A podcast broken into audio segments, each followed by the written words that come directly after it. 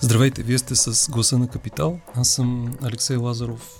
В момента работя като главен редактор на Капитал и сме в а, студиото ни на Иван Вазов номер 30 с Зоран Арсовски, който е съосновател и Chief Growth Officer на Verto Digital, една от за мен много интересните български дигитални, дигитални агенции. Тук сме да си говорим за изкуствен интелект. Зоран взе много активно участие в един от уркшопите, който ние направихме преди време за, на тема изкуствен интелект и направи там супер интересна презентация за приложенията на изкуствен интелект в, в маркетинга и дигиталната реклама. И идеята дойде от тогава да седнем да разкажем малко повече за това какво може да се случва с изкуствен интелект в, в маркетинга. Ще започна по-отдалече. Днеска, първо мислех честно казано да започна с а, а, въпрос за сам Алтман и историята в а, OpenAI, но там е толкова неясно, че ще го оставим по-скоро на колегите от западните медии. Но днес четох, че Бил Гейтс е предположил, че заради изкуствения интелект работната седмица може съвсем спокойно да стане 3 дни и изкуственият интелект ще върши нашата работа, ще ни осигурява храна, докато ние в общи линии ще штракаме с, с пръсти. И това, което всъщност си мислех е, че от една страна изглежда, че има страшно много обещания за това, което ще прави изкуственият интелект. В някои случаи може би дори и повече, отколкото реално ще се случат. От друга страна, той вече променя реално адски, адски много неща. И ако искаш, може да почнем от там, да разкажеш за два-три примера от а, твоята работа, която използва се изкуствен интелект и той реално помага да се направи нещо. Да. Първо, здравейте, Алексей. Благодаря за поканата. Изключително приятно ми е така да си поговорим на тази тема. Да, толкова много неща се случват около изкуствения интелект и, и а, AI.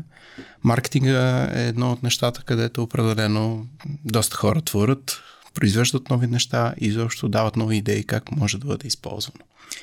А, ние така от, може би, от самото начало на, на OpenAI, ChatGPT, пробваме, тестваме, експериментираме с най-различни подходи, как по-добре да промптваме, как да произвеждаме по-добър аутпут от, от това нещо, но ChatGPT просто беше един майлстон, първо искам да кажа. Той е майлстон беше, че а, с едни large language модели чрез използването им се получава един доста солиден аутпут от гледна точка задаваш въпрос, то ти отговаря, дава ти отговор на въпроса. AI от много време съществува. Даже Google беше обявила CEO-то на Google 2017, мисля, че беше на един Google I.O. ивент, бяха обявили, че те са AI First Company. Тоест AI не е свързан с OpenAI или пък с ChatGPT, а той е много отпреди наличен и, и се ползва в различни а, аспекти. Даже според мен, извиняй, че ще прекъснете, да, в момента се чувстват леко а, прекарани от цялата история, защото те наистина са много отдавна в AI. Да. Същото време целият хайп около OpenAI в момента и а, работата на конкурентите им ги накара да изглеждат тях като по-стара компания и извади на преден план такива като Microsoft. Абсолютно. Абсолютно. И те се чувстват, дори не знаят според мен още как да реагират, защото тази ситуация е несправедлива. Извинявай. Ми, а, ако нали, Сундар не слуша, бих му казал, а, определено трябва да е по-храбър с използването и на AI в продуктите. Това, което а, Microsoft направи изобщо е наистина го опакова и, а, и така много по-добре успя да го промотира това нещо и наистина излезе, че Microsoft ето на е много по-инновативна компания, когато става въпрос за AI. Това далеч, аз би казал, не е така, защото ние от години ползваме най-различни продукти на Google, работиме с техните рекламни платформи, където до такава степен се ползва AI за оптимизация на кампаниите, за оптимизация на креативите. Така че а, би казал, ние от доста време се готвим. Може би последните 3 години, 4 години с партньорските екипи в Google, с които работиме, те ни казват, две трети от всичките агенции, които работиме в Central and Eastern Europe, в които ние сме част от този кластър, а, те ще изчезнат. Защо? Защото няма да има нужда в интерфейса да се, да се прави а, каквото и да е. И ще останат само някои агенции, които могат да говорят с бизнеса, да дефинират какво е важно за бизнеса, това да го преведат в дигитални сигнали, ивенти или конверсии, така че да може да захранват едни алгоритми. И нашата работа, може би от нали, тия 3-4 години, започва еволюира и ние ставаме специалисти по захранване на алгоритми. Добре, например, какво правят те, което преди сте правили вие? преди ние имахме нужда да пишеме а, текстови карета, а, да правиме банери креативи. Сега, да кажем, имаше няколко майлстона. Първия майлстон беше напишете три заглавия, пет дескрипшена. Това са компонентите, които са необходими за, за, един, за едно рекламно каре. И качете една снимка. Една хоризонтална, една вертикална снимка. И това нещо те а, го хващат и го правят в най-различни размери. Формати, да. Формати. Така че вие като публишер вебсайт не трябва да се съобразявате. Има най-много рекламодатели, които имат банер с еди какви си размери, а по-скоро казвате това е най-добро от към потребителско изживяване, така че такъв размер тук ще сложим и го казват, ние ще изглобим едно банерче и ще го покажем точно там. Това нещо, примерно, Google изцяло го изе от нас. Един пример. Втор пример. Ние преди имахме а, така много по-голям контрол. С AI този контрол намалява. Конкретен пример е там контрола върху ключовите думи. Къде да се показваме, къде не се показваме. Ако се замислиш, то има потребителски интент, а, намерение, дали когато някой човек търси за някакъв софтуер, то по най-различни начини може да го търси, съответно да намери. И Google казва, хората винаги ще са баяст. Те винаги ще имат някакво мнение как техния софтуер някой може да го намери. А, ние, те казват, вместо това да се случва и съответно бизнесите да изпускат възможността да продават повече, ние ще показваме на най-различни други ключови думи. Вие само ни информирайте какъв е вашия продукт, дайте ни няколко ключови думи, които ние след това ще определиме какви всъщност ще са а, думите, на които а, някой, когато търси, ще ви показваме. Но те не са exact match, както им казват, а те са много по-широко дефинирани. И това нещо го прави всъщност изкуствен интелект. Абсолютно. Ние загубихме този контрол или лека по лека го отпускаме този контрол и го даваме това нещо изкуствен интелект, общо взето да го управлява вместо нас. Това не е лошо. При че, както казваше един колега в редакцията, обсъждахме темите, на които сега да си говорим и той казваше, че прочел в Инстаграм от имало популярно меме, че не сме си представили бъдещето така. Роботите пишат текстовете и правят картинките, а ние работим за минимална работна заплата. Да. Нали? Работата за минимална работна заплата да, не е задължителна. Да, Но наистина да. си представяхме роботите да правят по-скоро друго, а не точно интелектуален труд. Това е, може би, разбирането, което кара много хора да се, да се страхуват. Да. А какво, добре, това е до момента, а какво друго според теб ще изчезва в бъдеще? Ами, това е, това е самото начало. Вярно, че ние повече в момента виждаме част от този интерфейс, който е ChatGPT или някакви автоматизации, които са а, в софтуерния свят. Това няма да е само случая за, за софтуера. Това ще подобрява тези интерфейси. Ще стават все по-добри и по-добри. Освен тези интерфейси, че ще бъдат налични нали, за интелектуални такива задачи за решаване, те ще бъдат и за най-различни физически задачи. Защото когато ти имаш един работещ алгоритъм, ти го плъгваш къде един робот. Този робот има ръце. Тези ръце може да вършат физическа работа. Така че не сме далече и там.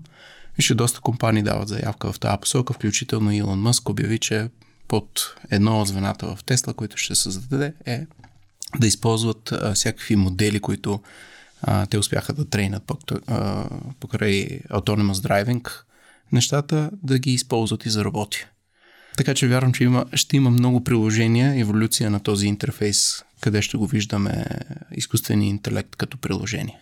В а, журналистическите среди едно от нещата, за които се използва изкуствен интелект и се казва, че все още нали, е сравнително безопасно, ще има някакви много притеснения, но едно от нещата, които, например, колегите от Press използват е а, при подготовка на интервю за формулиране на въпроси. Аз си направих да. същия експеримент. Според мен няма да успеем да се справим с въпроси от ChatGPT с, с това интервю, защото задаваше а, следните въпроси как изкуственият интелект помага за постигането на по-добра целева насоченост и персонализация в рекламните кампании. Не звучи много добре, обаче въпросът за персонализацията е, е изключително важен, защото да. е гледна точка на създаването на съдържание и сторителинга. Въпросът за персонализацията е много интересен, защото това, до което сме близко е, или поне има възможност след време да се случи, е всеки да получава наистина изключително персонализирано медийно съдържание, което да му позволява да му задоволява неговите медийни нужди. Да. А, което означава, между другото, и край на медиите, като да. брандове, които вършат тази работа, но, но не е край на съдържанието. Нали? Много начало, да. Да, да.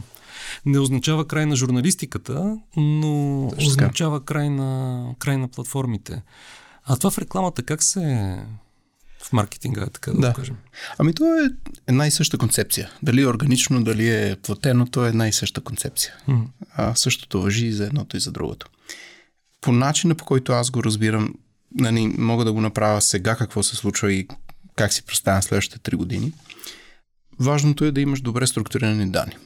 Значи всеки един модел, за да може да направи подобряване на някакъв процес, дали е то писане на качествено съдържание, по-голям енгейджмент с твоето съдържание, повече пъти да бъде прочетено, той трябва да има добър сет от данни, на база на който да се взима решение. Сега в момента до някъде се използва, нали, ние хората го правим това нещо. Казваме, анализираме, ето това са данните, те така казват, сега пускам нов експеримент, нова хипотеза, която ще тествам. С нова заглавие, с нов абзац, с нещо друго, картинка. Mm.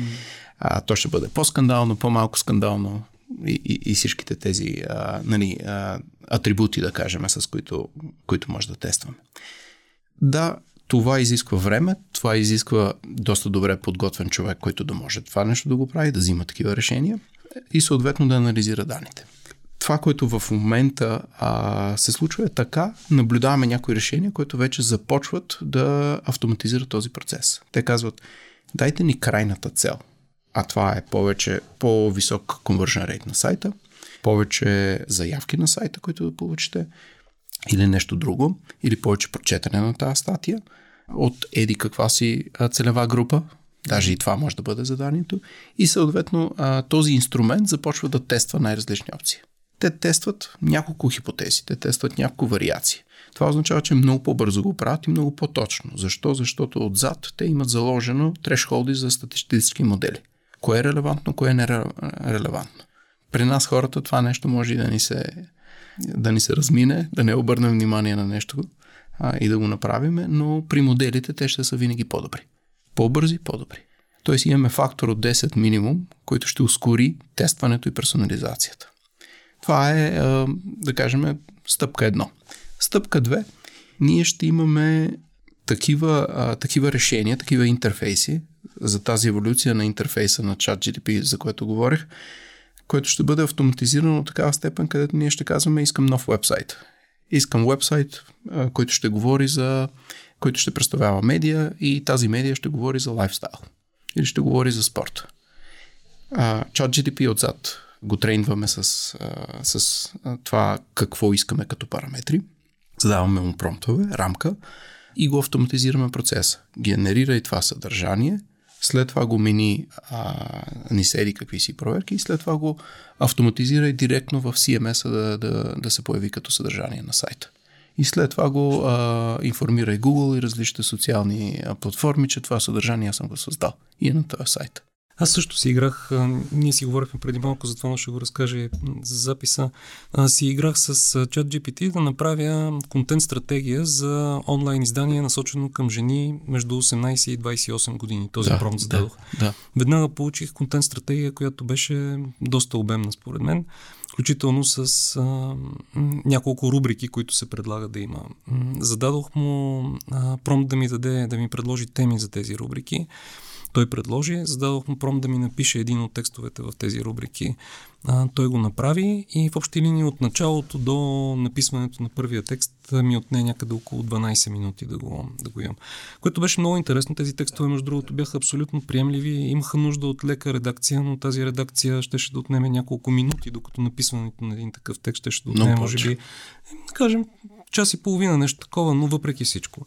Но ако се автоматизират и дейностите по качването на сайта и дистрибуцията му по различните канали, това нещо може да става наистина изключително бързо. Но да. а, това ме кара да се замислям за, за следното. Бях гледал преди време интервю с Сам Алтман от а, OpenAI, да. който казваше, че един от първите ефекти на large language моделите е ще, че стоеността на информацията ще клони към, към нула. Няма да стане нула, но да. ще клони към, към нула. Нали? За мен като човек, който работи в сферата на информацията, това не е много добра новина, mm-hmm. но много дълго предистория за ти задам да, следния да. въпрос. Няма ли да се получи прекалено много шум? Защото практически неограничената възможност да се създава съдържание, независимо дали медийно или да. компанийно, да. ще създаде изключително много съдържание, което ще, ще задръсти рецепторите на хората. И тогава въпросът е как първо, че те трябва да имат нов начин да се научат да оцелят кое е полезно, кое не, но да. от твоята гледна точка, как ще стига това, което имат компаниите да кажат до тях? Да. Ами, аз тук само би казал и последната част, която си я представям в тези бъдещи, следващите три години. Може би това е до някъде така, как мисля по, по темата. Ако за момента можем да автоматизираме, нали, в следващата една година, 12 месеца, ще може да автоматизираме най-различни процеси и това ще доведе до много съдържание и много по-лесно а, съдържание, което ще бъде качвано аз очаквам, че ще се появят такива вебсайтове или не знам как вече ще им казваме, но такива места, където при всеки един мой клик или избор, който правя, на, а, в реално време ще се генерира съдържание отзад. Тоест сайта няма да има дефинирани 100 страници и вече качено съдържание, а сайта ще представлява едно динамично нещо пак казвам, може да не е сайт на това, което ще представява, но си го представям, че ние ще искаме да чуем дадена история. И тази история ние сами ще си я създаваме. И наличието на тази технология, тя ще помага всъщност тази история ние да я получим. И някои от нас обичат кратки истории, дълги истории. Това е нещо, което алгоритмите доста лесно ще разберат, ще се научат и ще го правят по един много... В текст, в видео. Да, и ние ще се чувстваме максимално медийно обслужени. Да, да, и задоволени.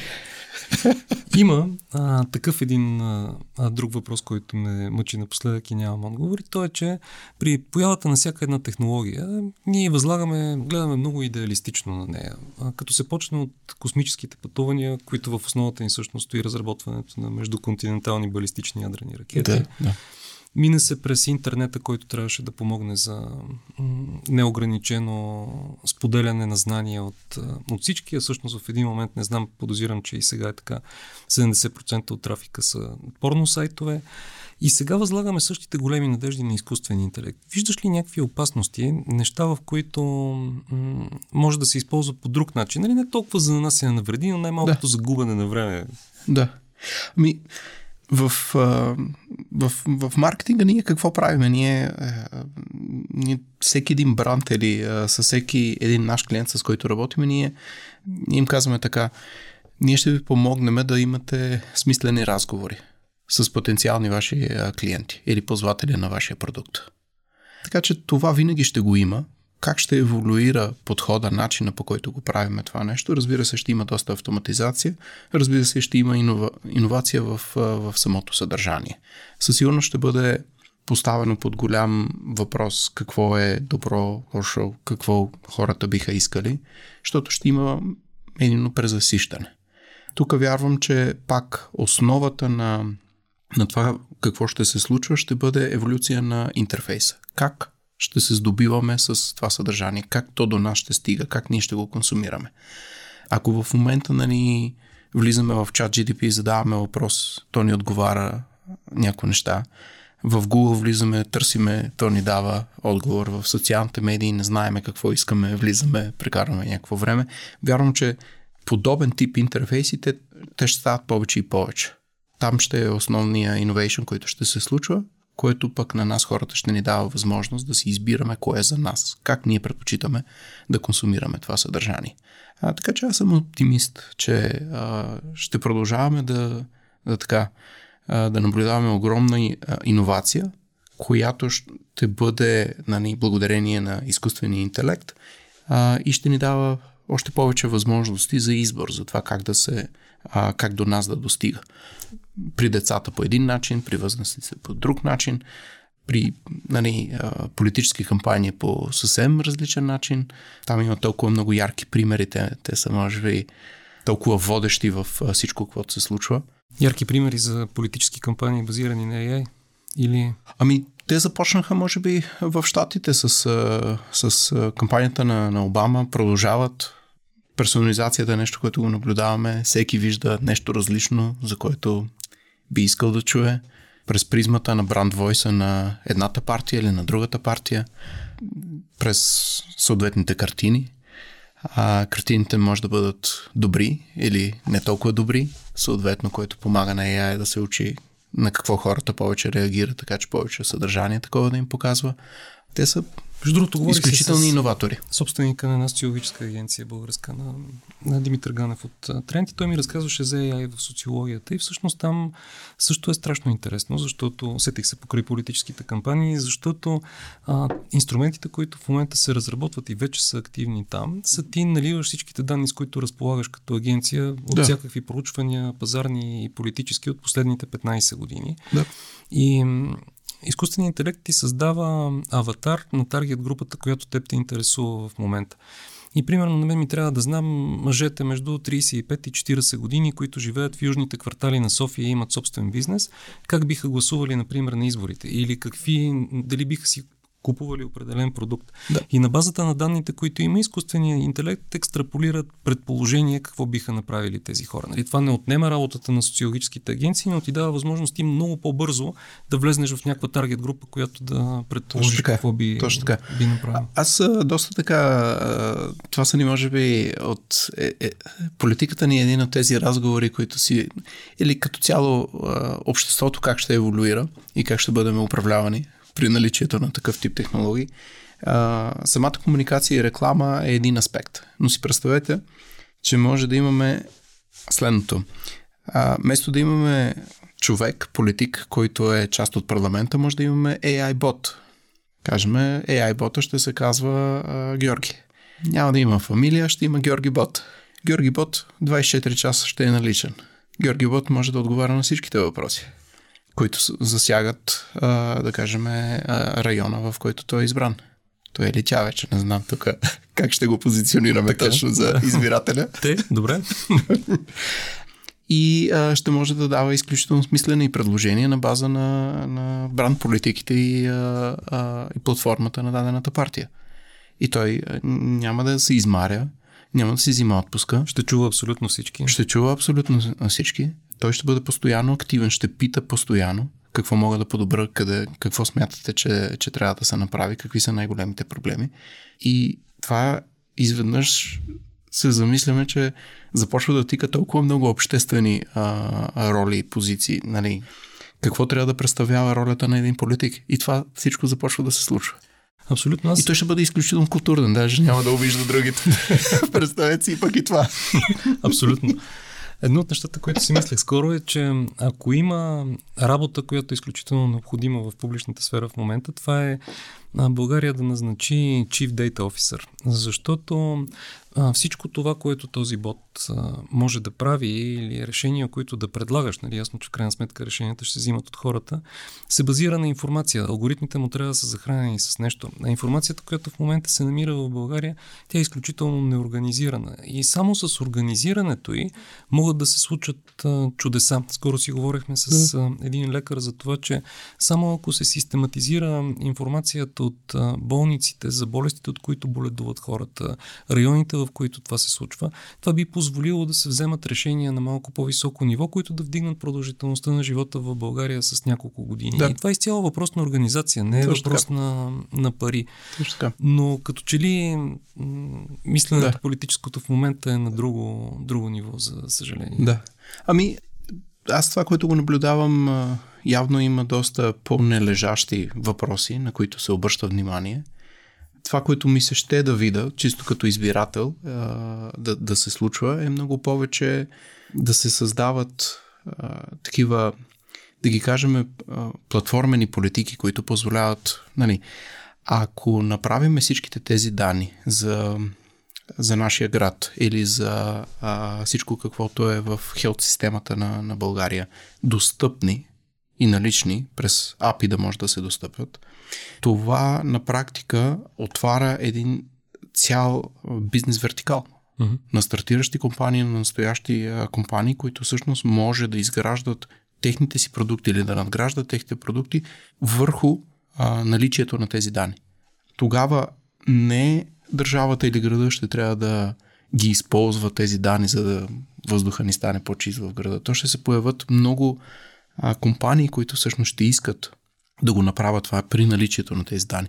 И ние ще сме създали един много интересен бизнес вертикал, който с помощта на, на държавата или а, обществените а, органи ще има възможност да направи продукти, да ги изтества в България и съответно след това да ги продаваме по целия свят. добре, Аз за такова нещо си мечтая. Ако има някой, който може да го направи, то това е може би новия кмет на, на София. Мисля, че може да има такъв тип, палци. такъв тип мислене. Добре, минахме през политиката, минахме през рекламата. Един пример ми привлече вниманието. Скоро от гледна точка на, на продуктите. И то е на Нутела, които направиха с помощта на изкуствен интелект а, няколко милиона различни опаковки на течния шоколад, който, да, да. който продават. Да. Направиха отделен бранд, Нутела Уника, смисъл уникална Нутела. Да и направиха 7 милиона всъщност бутилки, които всяка от тях е абсолютно уникална с помощта на изкуствен интелект и ги продадоха между другото с 15% по-висока цена, защото са, са уникални. Да. Минава ли сте пред очите други подобни примери, в който изкуственият интелект помага да се създава стоеност по такъв начин? А, мисля, че големите компании определено те доста, доста така са отворени за най-различни идеи. А, освен това, което го виждаме, а, като, като крайни потребители, като клиенти. Вярвам, че има доста изкуствен интелект, който се използва в а, производството. Тоест, кога някоя машина ще има дефект. Това е нещо, което изкуственият интелект абсолютно може да предвиди. Това означава, че вместо 7 милиона нотели да бъдат произведени, ще бъдат 8 милиона произведени. Само защото тези машини са обслужени преди даже да се случи а, този, този проблем. Така че изкуственият интелект навлиза в много в много нива, от, от даже и от производствените процеси и от, и от съответно това, което го виждаме. Но тя е изключителен пример. Мен много ми хареса също. Даже така се изкефих и, и спрях да го разгледам, макар че, макар че нали, ограничаваме в семейството ни консумация на, на, на нотела конкретно, но така го изкоментирахме. Колко готина кампания, колко готино нещо са направили, което освен, че ти а, предоставя нещо, което ти обичаш да си хапваш, също можеш и да научиш, защото те имаш и образователен ефект върху, върху а, етикетите Един последен въпрос за страховете на, да. на хората, защото а, ми се струва, че много от тях имат някакви оправдания, между другото, други, други не. То е страха всъщност е един дали ще си загубят а, работата. Ние в, в Капитал едно от нещата, заради кои, за, за които използваме изкуствен интелект е създаването на, на картинки, включително и няколко корици на Капитал имаме на хартияния брой, които вече са с изкуствен интелект.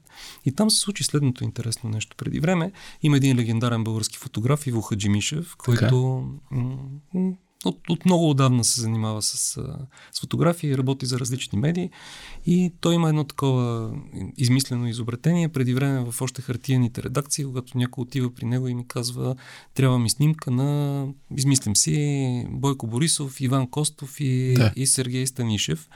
И той казва, няма, това може да го направи само уреда Племпофот. Уреда Племпофот, измислен от него е, казваш, трябва ми снимка на Бойко Борисов, Иван Костов и Сергей Станишев и той ти я, той ти я дава. Да.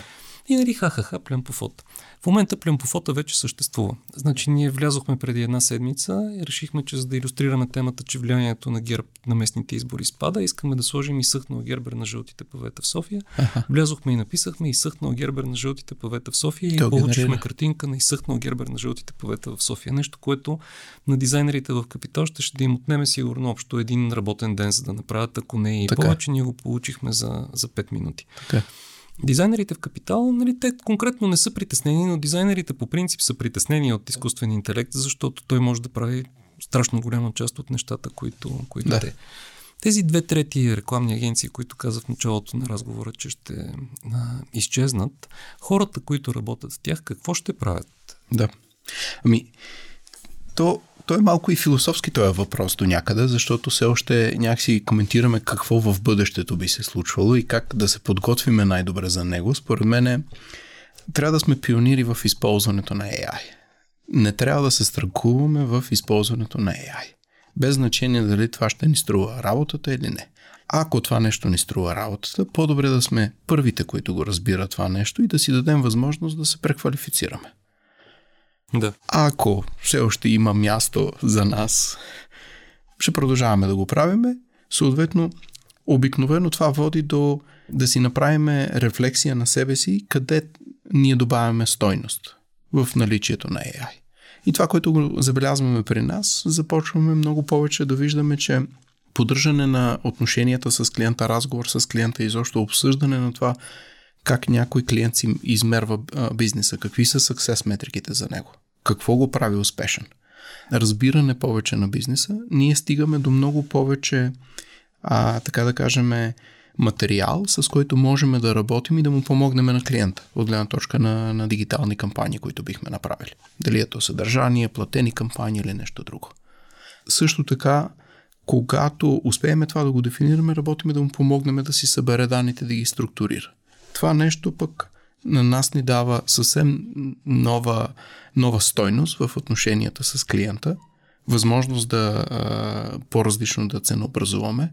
Тоест, ако сме ценообразували една услуга, която е управление на кампании и тя е commodity, то все едно продаваме хляб и другия продава хляб и ние на цена само единствено се базира цялото нещо. Сега а, предлагаме на клиента стойност от нашата работа. Тази стойност определено не е само управление на, на кампаниите. То е едно последно нещо.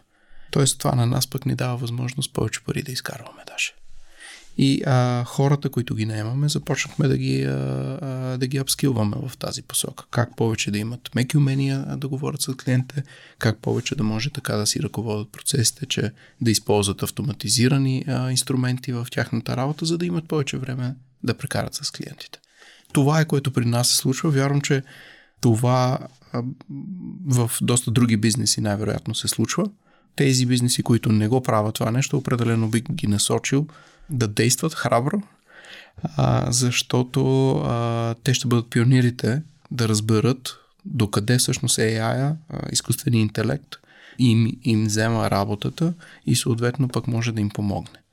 Най-лошото нещо, което може някой да направи е да не ползва AI, да изчаква да види как ще се развият нещата, защото на практика какво се случва? Ако един бизнес не използва AI, ще се появи някой, който използва и той ще бъде 5 пъти по-ефтин, 10 пъти по-ефтин, по-бърз и без е, ограничения в ресурса какво може да свърши. Така че това е конкуренцията, какво представлява някой бизнес, който използва AI, versus такъв, който не използва AI. Така че аз би казал, всеки би трябвало да използва, когато разбере всъщност има ли а, възможност а, неговия екип къде да добавя по-голяма добавена стойност а, да преквалифицира екипа или изобщо да, да подмени екипа, ако това, е, ако това е случая. Вярвам, че това е добре и за бизнеса, и за хората, защото другите хора пък ще си намерят нещо друго някъде, където може да добавят стойност. Така че, според мен, технологията е добро нещо, и специално с изкуствен интелект, трябва да я ползваме, защото това нещо ще ни помогне да движим напред. Макар, че и да ни струва повече време да се преквалифицираме или да научим нещо ново. Разбрах. Много благодаря, Зоран, беше изключително интересно. И аз благодаря.